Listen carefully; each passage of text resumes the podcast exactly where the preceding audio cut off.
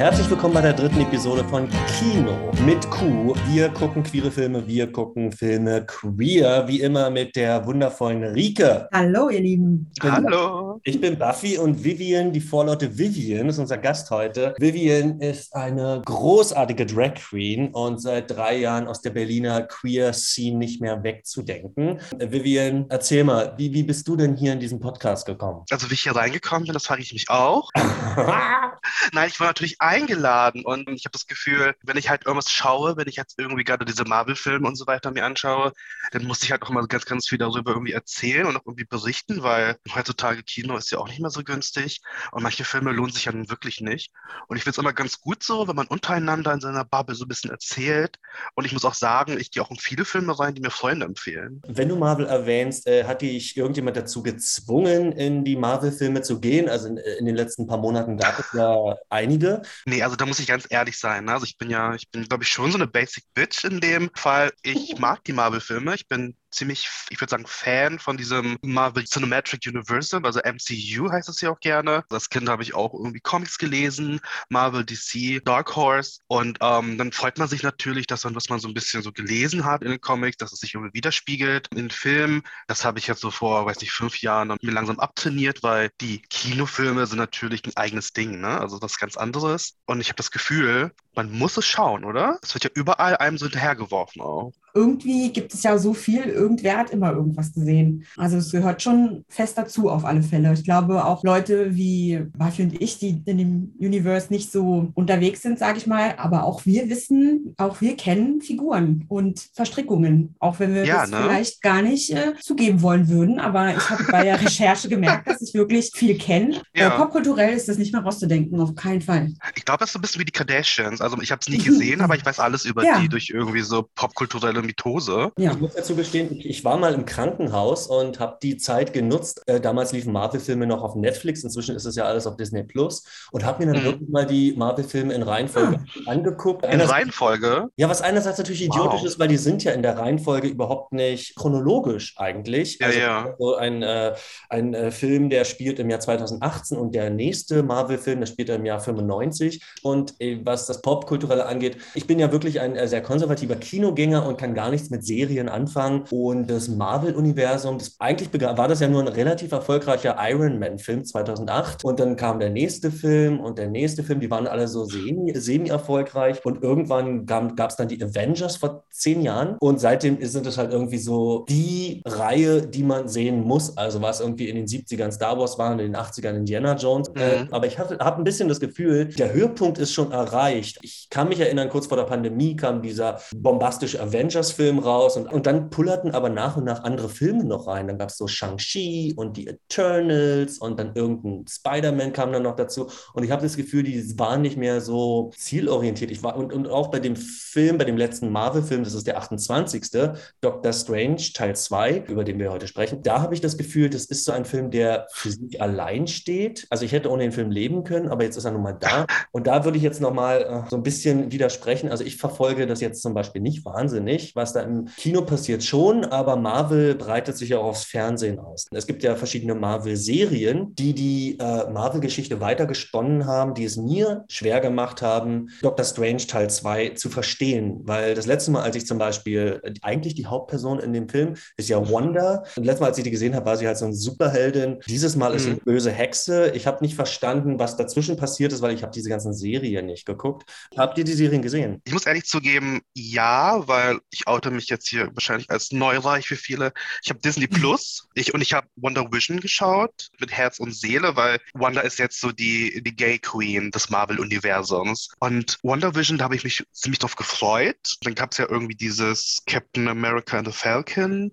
so ein Cis-Hetero-Fest mit ganz vielen Mhm. starken Männern, die dann keine Ahnung was machen. Das fand ich jetzt nicht so spannend. Hawkeye war schon wieder ganz witzig für mich, weil also irgendwann gibt es ja, es gibt ja die Avengers und irgendwann gibt es auch die Young Avengers, wo das, das schwule Kind von Wonder WandaVision irgendwie mit tätig ist. Also ich mag so die Story von Serien, wie es aufgebaut ist, weil man irgendwie schneller belohnt wird und auch irgendwie so eine schöne Charakterentwicklung sieht.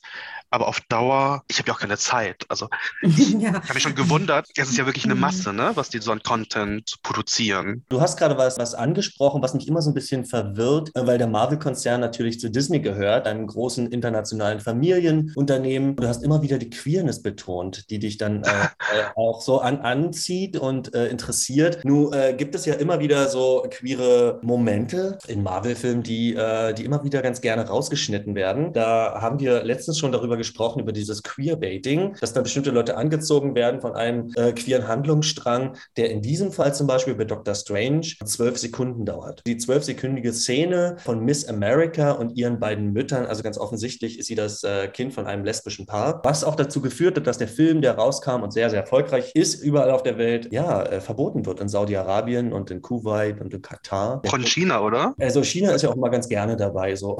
Ja, aber ich glaube halt mit der, mit der Protagonistin America, das wird Saudi-Arabien auch nicht so gut gefallen. Das ist ja schon an sich äh, sehr pro United States.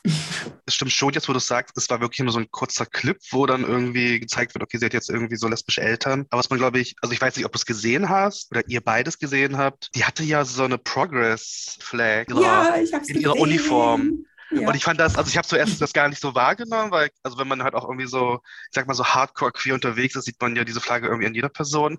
Aber dann ist mir so aufgefallen, oh warte, ich bin hier gerade im Kino und schaue irgendwie so einen Marvel-Film. Dieser Pin war ja schon oft irgendwie so im, im Bildraum. Was ich krass finde, ich war äh, mit einem schwulen Cis-Mann und mit zwei Hetero-Freundinnen im Kino und wir zwei Queers haben das Ding gleich gesehen und ja. eine und eine überhaupt nicht. Die hat den Pin nicht gesehen. Und wir so, Hat Marvel jetzt so einen Filter entwickelt? Hält das nur, so nur queere Augen.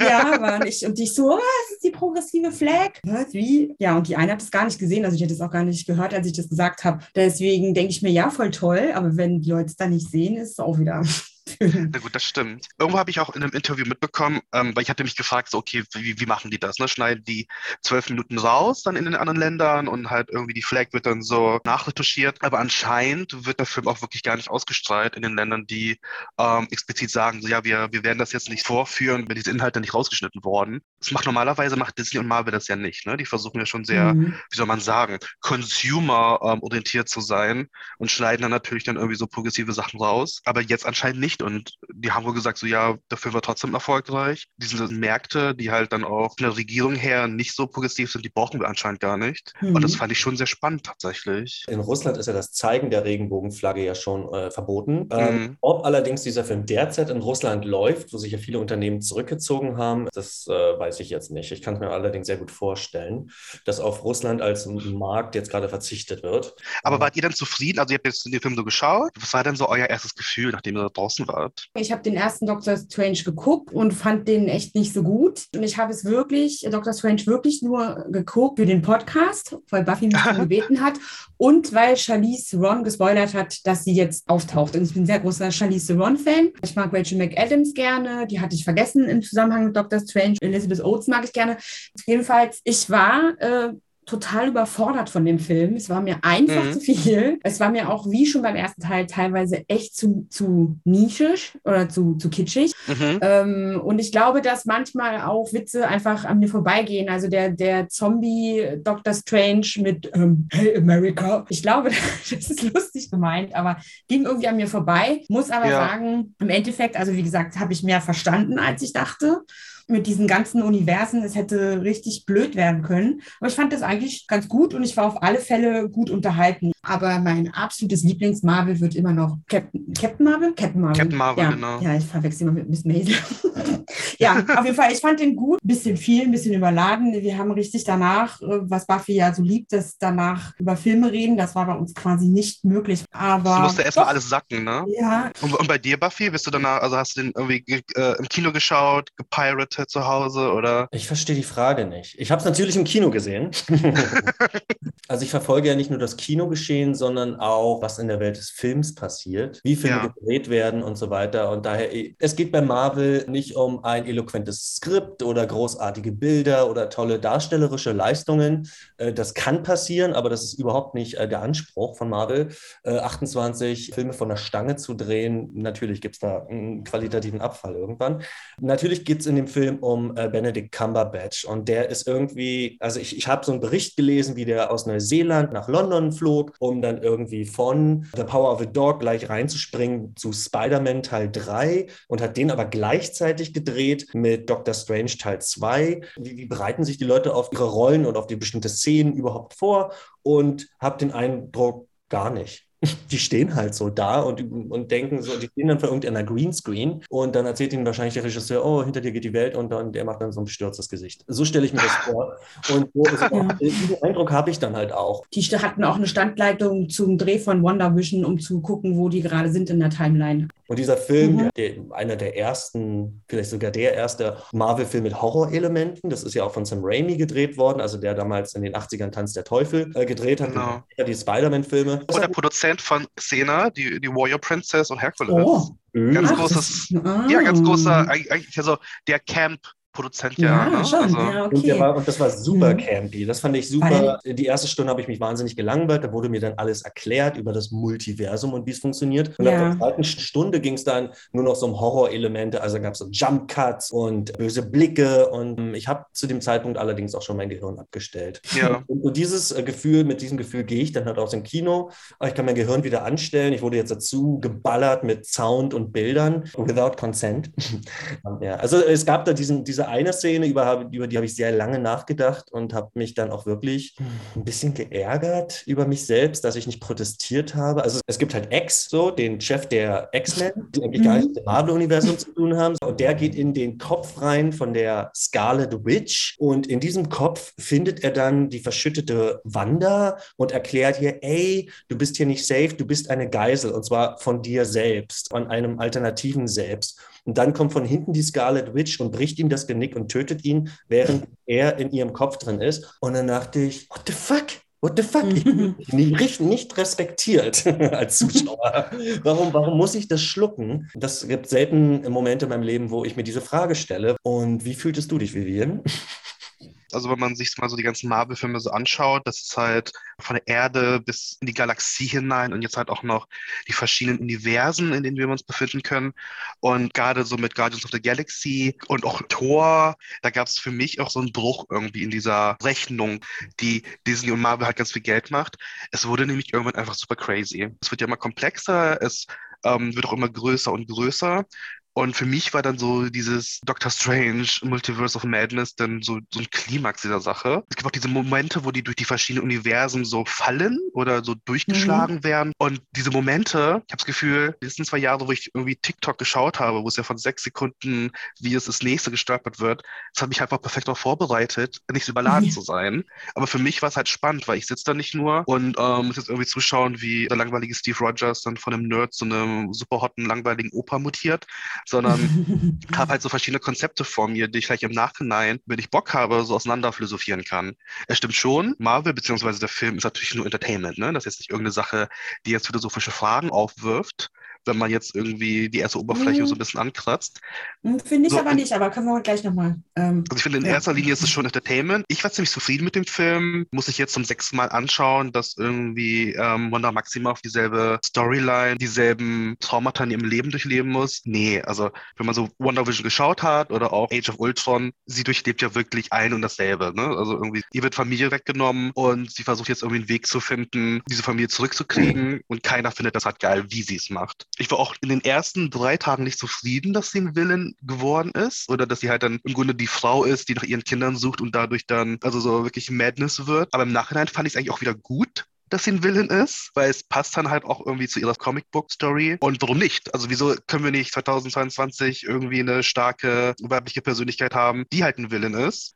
Was bei mir am Ende übrig geblieben ist, okay, wir haben jetzt die Möglichkeit, mehr Geschichten zu schreiben in, diesem, in dieser Marvel-Sandbox, als tatsächlich irgendwie jetzt vor fünf oder auch vor, vor sieben Jahren möglich war. Ja, ich äh, wollte da einhaken. Ich fand das halt eigentlich super interessant, also weil ich halt finde, dass es ein sehr komplexer Film über sie eigentlich war, über mhm. die Folgen von allem, was sie erlebt hat. Und ich äh, fand es auch ein bisschen schwierig und bin mir gar nicht so sicher, ob ich das gut gelöst finde, dass sie auch irgendwie nicht ernst genommen wird mit der Sehnsucht nach ihren Söhnen, ja. Weil die bloß in einem Universum existieren, während aber irgendwie Dr. Strange das Recht hat, da durchzuhopsen und einen zu erklären und auf ganz vielen Ebenen zu lernen, dass manche Sachen für ihn einfach nicht funktionieren und dass seine Persönlichkeit auch eine ganz schön arschige ist und eine egozentrische.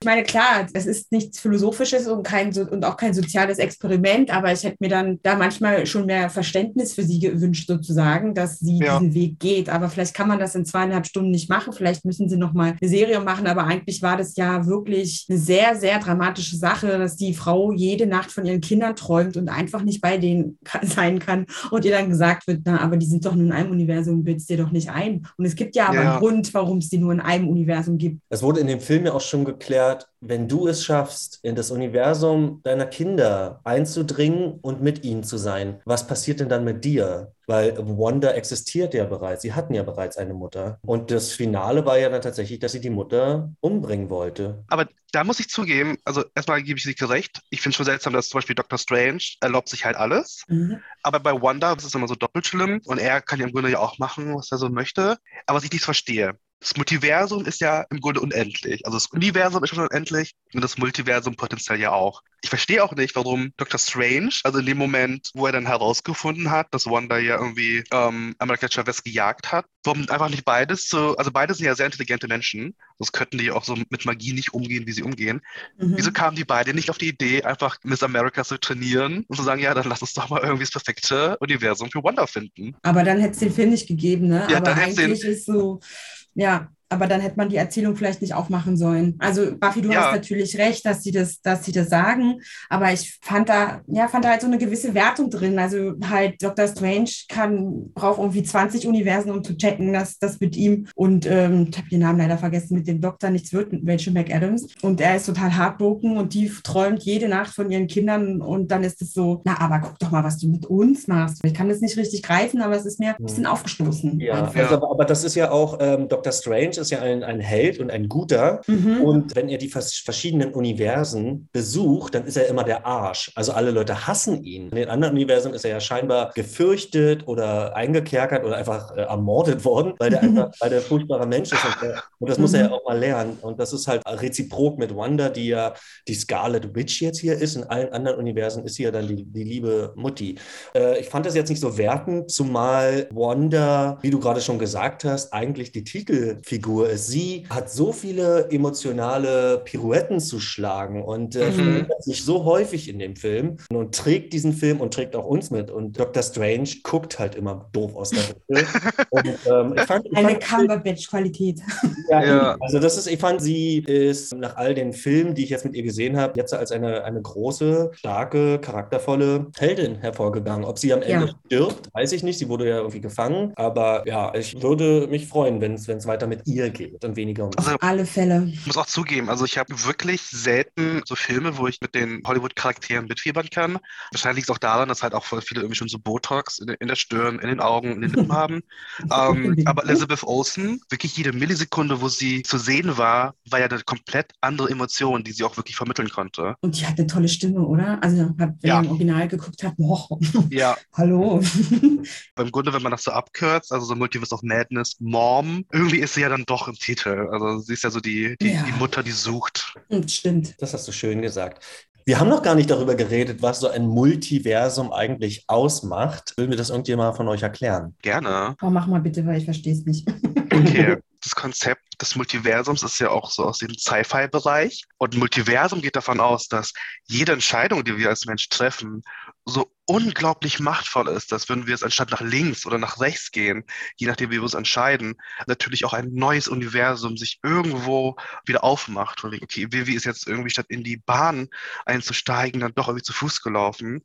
Und ab diesem Zeitpunkt gibt es zwei verschiedene Universen, die dann vielleicht auch zwei verschiedene ähm, Vivis erzeugen oder zwei verschiedene Rikes oder zwei verschiedene Buffys.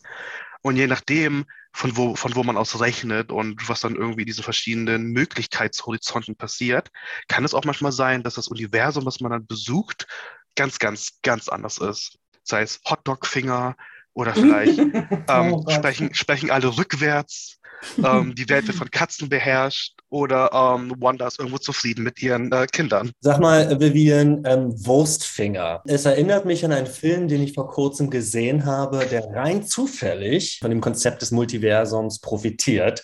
Und zwar Everything, Everywhere, All at Once. Erzählt mir nicht, dass ihr den jetzt auch gesehen habt. Doch, kannst du das glauben? Ich war so in Multi Multiverse-Mood. ja.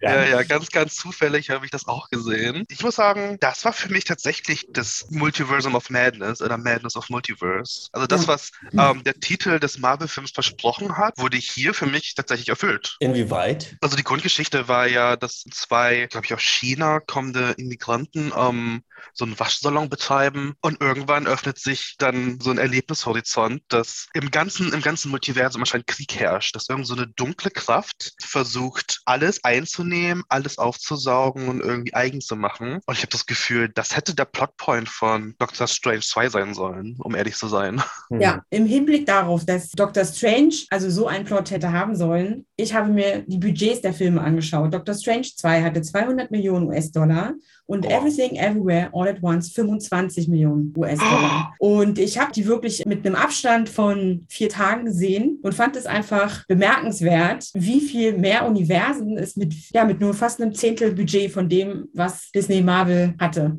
Oh. Und das fand ich schon beeindruckend. Und ich finde, wenn man sich das schon mal vor Augen führt, zeigt es, ja, wie viel mehr Herzblut da drin steckte. Ja, naja, und wie viel Zeit. Also die haben sich einfach mhm. jahrelang Zeit genommen, um mhm. wirklich großartiges Drehbuch zu schreiben. In dem Moment, wo sie fertig waren und zufrieden waren, erst dann haben sie mit der Produktion begonnen. Und Sam Raimi, der Regisseur von äh, Doctor Strange, der ist ja auch sehr spät erst eingestiegen. Da existierte ja die Produktion schon. Und er meinte, trotzdem gab es mehrere Drehbuchautoren. Und während er das den Film drehte, wusste er gar nicht, wie der Film ausgeht. Und diesen Eindruck ähm, habe ich halt äh, bei diesem Film, Everything Everywhere All at Once, überhaupt nicht. Das wäre ja vollkommen undenkbar gewesen, dass die beiden äh, Regisseure, die sich die Daniels nennen, äh, so einen Film einfach mal so, ja, wir gucken mal, wie, was dann so mhm. rauskommt. Sie haben einfach ein sehr begrenztes Budget gehabt, da musste einfach alles sitzen. Du brauchtest überragende Darsteller, funktionierende Special Effects und das war einfach ein, ein, ein so großartiges Filmerleben. Ich war so begeistert. Ich habe Rieke gleich hinterher davon erzählt, dass ich mich zuletzt bei Mad Max so fühlte, vor sieben Jahren. Also so ein Film, der mich so mit beiden Händen nimmt und hin und her prügelt und äh, ja, mir einfach um die Ohren fliegt. Der ist visuell und narrativ einfach so explosiv, wie das bei Marvel nicht mal im Ansatz auszudenken wäre. Oh, was sagt denn Vivian? Ich habe den Film tatsächlich mit Freunden gesehen und ich habe das Gefühl, so die Hälfte oder so ein paar waren, glaube ich, überfordert. Also das, was, was du, Rike, beschrieben hast nach Dr. Strange, hatten wir bei uns in der, in der Viewing-Gruppe auch. Es war halt auch wirklich sehr bildgewaltig. Ne? Also man hat ja auch ja. teilweise Szenen gesehen, die man ja nicht wirklich gesehen hat. Ähm, mhm. Auf TikTok gab es dann irgendwann so eine, wie, wo die Schnitte verlangsamt wurden. Das war super, super fantastisch, das mal irgendwie wiederzusehen. Okay, das habe ich gesehen, aber nicht wahrgenommen. Ähm, weil die ja mhm. wirklich von einem Multiversum in das nächste stolpern. Was ich sehr spannend fand, dass beide Filme, also ich habe die auch innerhalb von einer Woche, glaube ich, zusammen gesehen, beide Filme thematisieren Mütter, die nach ihrem Kind suchen und beide thematisieren auch ein junges Mädchen, was sozusagen außerhalb der Regeln eines Universums agieren kann. America Chavez kann durch Universen irgendwie sich schlagen, teleportieren, durch, durch, durch Sterne ähm, springen und ich glaube, im Film wurde es ja auch so beschrieben, dass sie die einzige ist. Und in Everything Everywhere All at Once ist ja die Tochter oder eine Iteration der Tochter ja auch beflügelt oder ermächtigt worden, dann durch die ganzen Multiversen zu schauen und so zu reisen.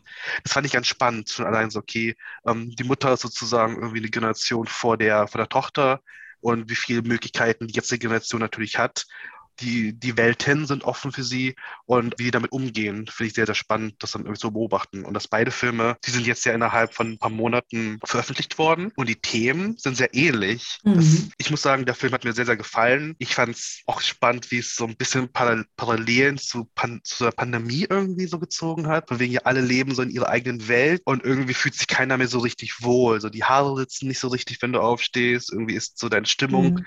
nicht so positiv wie so der Tag davor. Mhm. Und ich saß dann so im Kino und dachte so, woher wissen die, wie mein Leben abläuft? Was soll denn das? Wer beobachtet mich? Ja, der Film hätte eigentlich gar nicht funktionieren dürfen, weil Michelle Yeoh die Hauptdarstellerin ist und die ist ja, glaube ich, eine der fünf schönsten Personen überhaupt auf der Welt.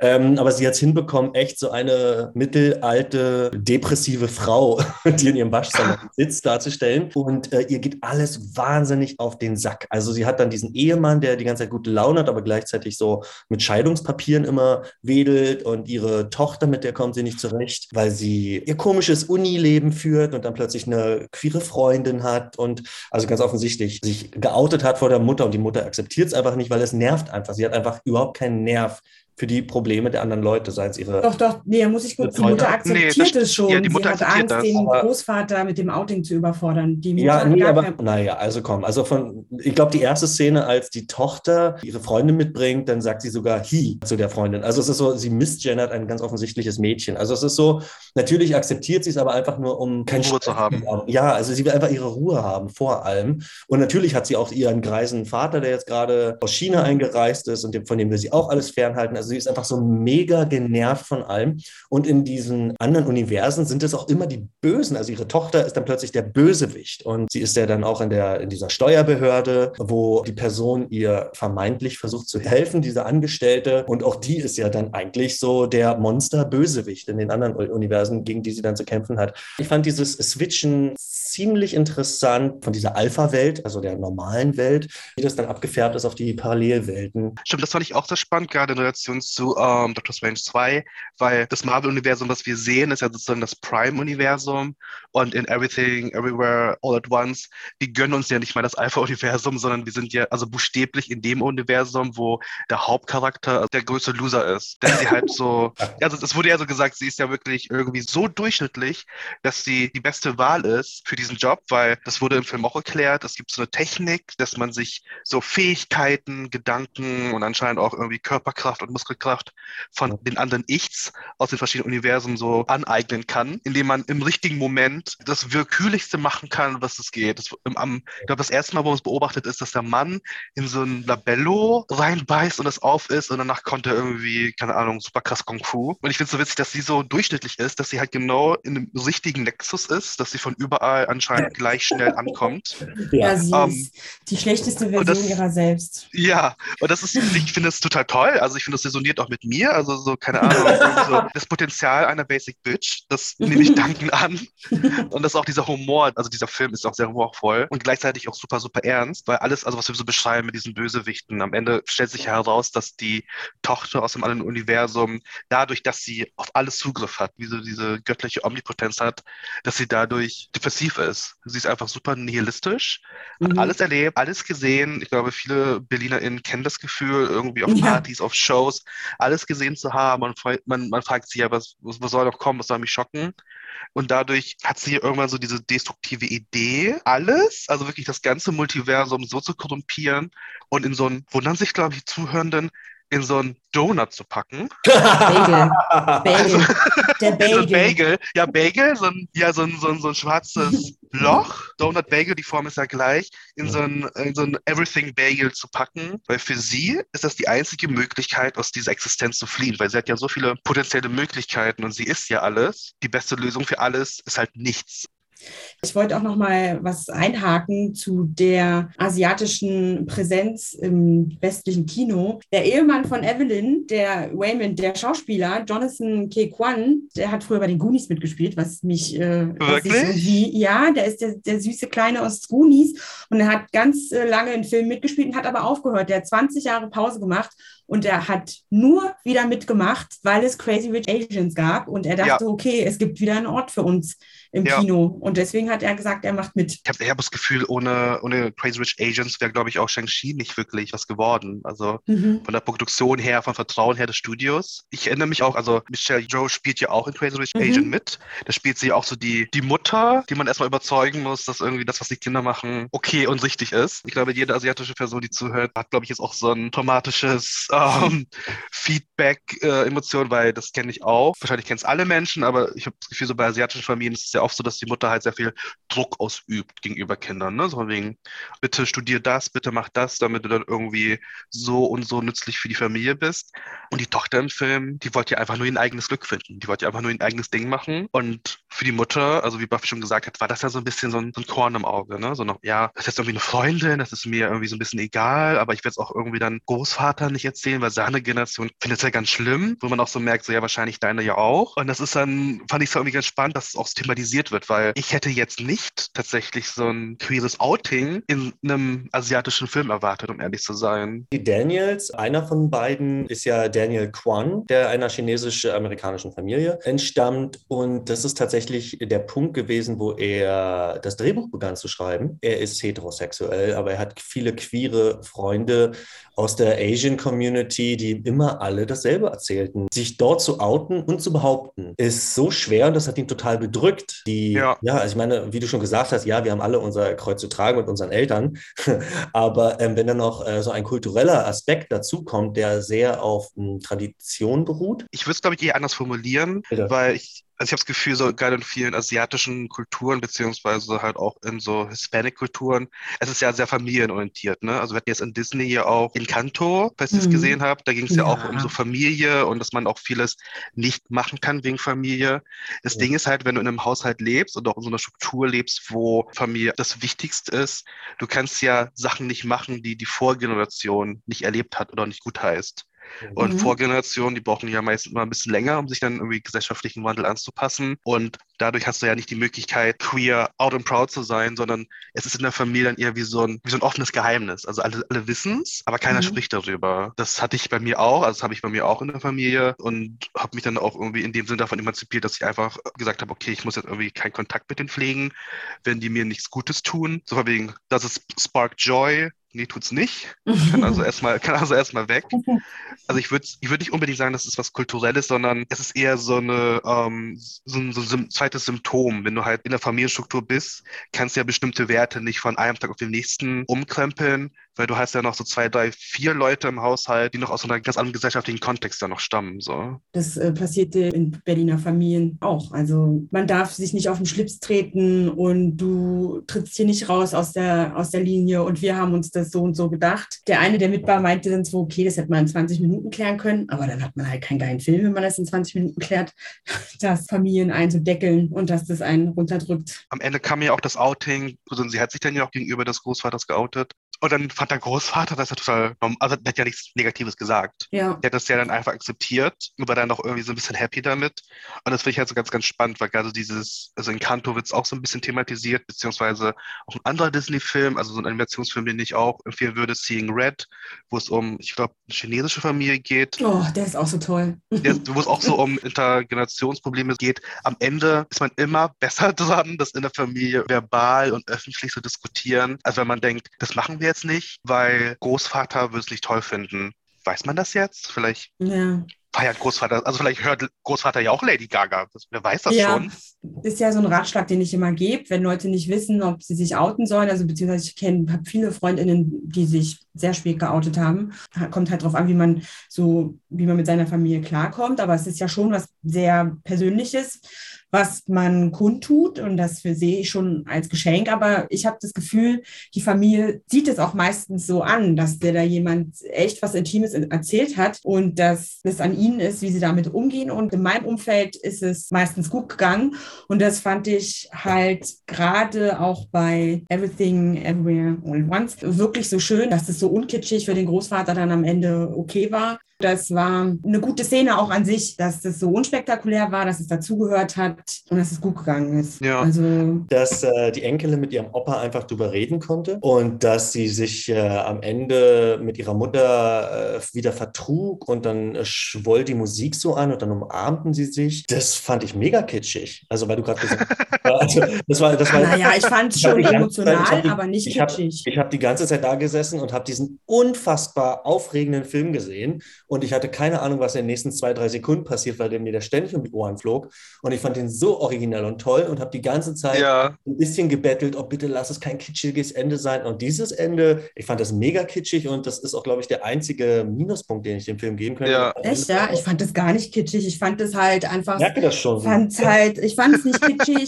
kitschig ist ja im Sinne von total drüber und muss nicht sein. Ich fand aber, das musste halt sein. Also es hat es ja auch gebraucht in dem ganzen Kontext, dass ja klar ist, die Tochter ist in den Multiversen die Bösewichtin und es, es ist für sie mental wahnsinnig anstrengend und sie hat da keine Lust mehr drauf. Und in dem Universum, in dem sie dann waren von Evelyn, konnte sie das klären. Und ich fand das halt einfach einen logischen Schluss. Ob, also ich meine, was hätte sie machen sollen? Ja, einen aufs Maul hauen. Also es, es war halt, es musste ja sein, damit alle quasi in ihren ganzen Multiversen heilen können sozusagen. Also Vivi hat es ja auch gerade gesagt, dass die Leute auch so angefasst waren. Ich habe mich auch mit den Leuten, mit denen ich da war, noch mit einer anderen nach dem Film drüber unterhalten und viele Leute waren halt überrascht, dass sie so weinen mussten und die meinten, aber alle mussten nicht weinen, weil es so schön war wegen der Musik und mit der Mutter und mit dem Großvater, sondern weil die dachten, krass, es hat irgendwas in mir berührt und ich kann es gar nicht verorten. Aber ich habe geweint wie ein Schlosshund und ich trage das noch mit mir und ich überlege dann noch drüber, weil ja. Von Multiverse habe ich nichts mitgenommen, außer dass Charlize One eingeführt wurde. Und bei Ja.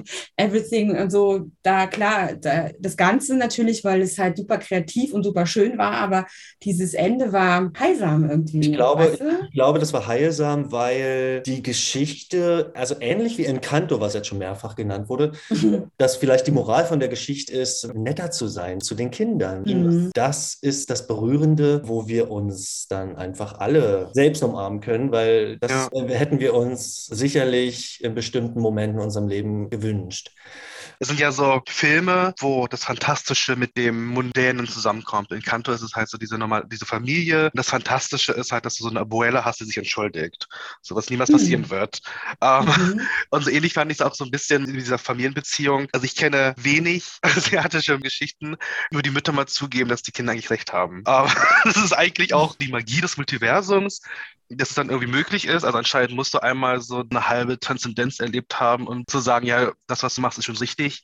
Ich finde, am Ende haben die sich auch nicht wirklich vertragen, sondern die haben ja nur gemerkt, wir kommen wirklich aus zwei verschiedenen gesellschaftlichen Kontexten es ist halt wichtig, dass wir noch in Kontakt bleiben und uns nicht gegenseitig jetzt irgendwie ignorieren oder ghosten, weil Mhm. die Mutter wird ja nicht verstehen können, was die Tochter jetzt so durchmacht und andersrum ja auch nicht. Und was ich auch ganz spannend finde, gerade mit diesem Donut, das war ja so die- dieser Nihilismus, dieses ewige Ende sozusagen. Man sagt ja auch immer Mhm. Zeit. Für uns ist eigentlich äh, ein fetter Kreis, weil es wird so enden, wie es anfängt in unserer, in unserer Wahrnehmung. Und dann geht es immer weiter und dieser Donut repräsentiert das für mich. Mhm. Und es gab ja so einen Schlüsselpunkt, wo Evelyn das hier auch bekommen hat, also diese Multiversums-Omnipotenz. Aber sie hat ja so einen Weg gefunden für sich, das eher positiv zu sehen. Für sie war es am Ende, okay, es wird zwar jetzt eine, also eine Zeit geben, wo es uns schlecht geht und wo alles langweilig ist und uns alles überfordert, aber das sind hier auch die entgegengesetzten Momente zu, zu den schönen Momenten. Dann wurde ja auch dieser Mann gezeigt, wie er es immer geschafft hat, durch Reden und Nettsein und Kommunikation, die Endgegner irgendwie im Kontext des Films, die, die Steuerberaterin dann zu versöhnen. Und dann hatte die Evelyn auch so ein weißes Auge, dieses Klebewackelaugen. Goggle-Eyes. Und, und diese Goggle Eyes, wenn man das invertiert würde von den Farben, dann wäre es ja auch ein schwarzer Donut, also dieser weiße Stimmt. Ring. Kannst du mir dann, wenn du schon den Erklärbär hier machst, kannst du mir bitte erzählen, warum die Geschichte von Ratatouille nacherzählt wurde, aber mit einem Waschbären? Ich glaube, es einfach, ich glaube, es waren einfach auch so diese, diese D&Ds, also Daniels und Daniels haben dann irgendwie wahrscheinlich das geschaut, währenddessen einen durchgezogen meinten, hey, noch witziger wäre es mit irgendwie so einem, so einem Waschbär. Ich würde auch, ich würde auch, ich würde den Film auch sehen, um ehrlich zu sein. Ja. Das war irgendwie so eine eigene Handlung, die ich irgendwie auch sehr spannend fand. Sie haben ja mehrere Filme zitiert und ich könnte mir halt vorstellen, dass sie Ratatouille nicht zitieren durften, weil es Disney ist. Und ich finde aber lustig, dass sie den Waschbären genommen haben, der ja einfach auch Guardians of the Galaxy ist. Also Waschbären sind Ja, ja, ja. auch eigentlich die Tiere der Stunde. Also das Ganze war auch so richtig geil abstrus. Also es hat mich, weil das war, glaube ich, auch so ein Moment, wo alles auch so schwer war. Dann ging es tatsächlich auch schon so um, gut, um Selbstmord und Depression. Und da war es für mich mhm. auch ganz gut, so dieser Rakakui oder Raccoon Kui ähm, Storyline noch zu sehen, auch wieder so angesprochen. Auch ich möchte jetzt nicht sagen, so, hey, das hilft jetzt bei der Depression, aber es hat mir schon geholfen, immer zu realisieren, so, ja, okay, momentan läuft es vielleicht nicht so geil, wie ich es gerne hätte, aber mhm. so ist es ja immer. Also es läuft ja immer nicht so gut und dann gibt es Momente, wo es dann wieder super läuft. Und das sind natürlich so Gedanken, die hätte ich jetzt natürlich nicht bei einem Marvel-Film gehabt am Ende. Ne? Aber das ist wahrscheinlich der Unterschied, dass dieser Film aus dem Herzen entstanden ist und nicht am Reißbrett. Mhm. Und das ist, was diesem Film eine Seele verleiht, die ich manchen Marvel-Film wünschen würde. Ich meine, du hast ja selber gesagt, der Marvel-Film wurde auch so mittendrin nochmal umgeschrieben oder da gab es so Probleme irgendwie. Und, dann, und als und, der Film fertig gedreht wurde, haben sie nochmal einen Nachdreh von weiteren fünf Monaten gehabt. Also das ist irre gewesen, ja. Mhm. Ja, und bei Everything Everywhere All at Once, wie so ein Donut, da war Anfang und Ende alles oder so ein, so ein Bagel war von Anfang bis Ende alles richtig und war alles sinnvoll.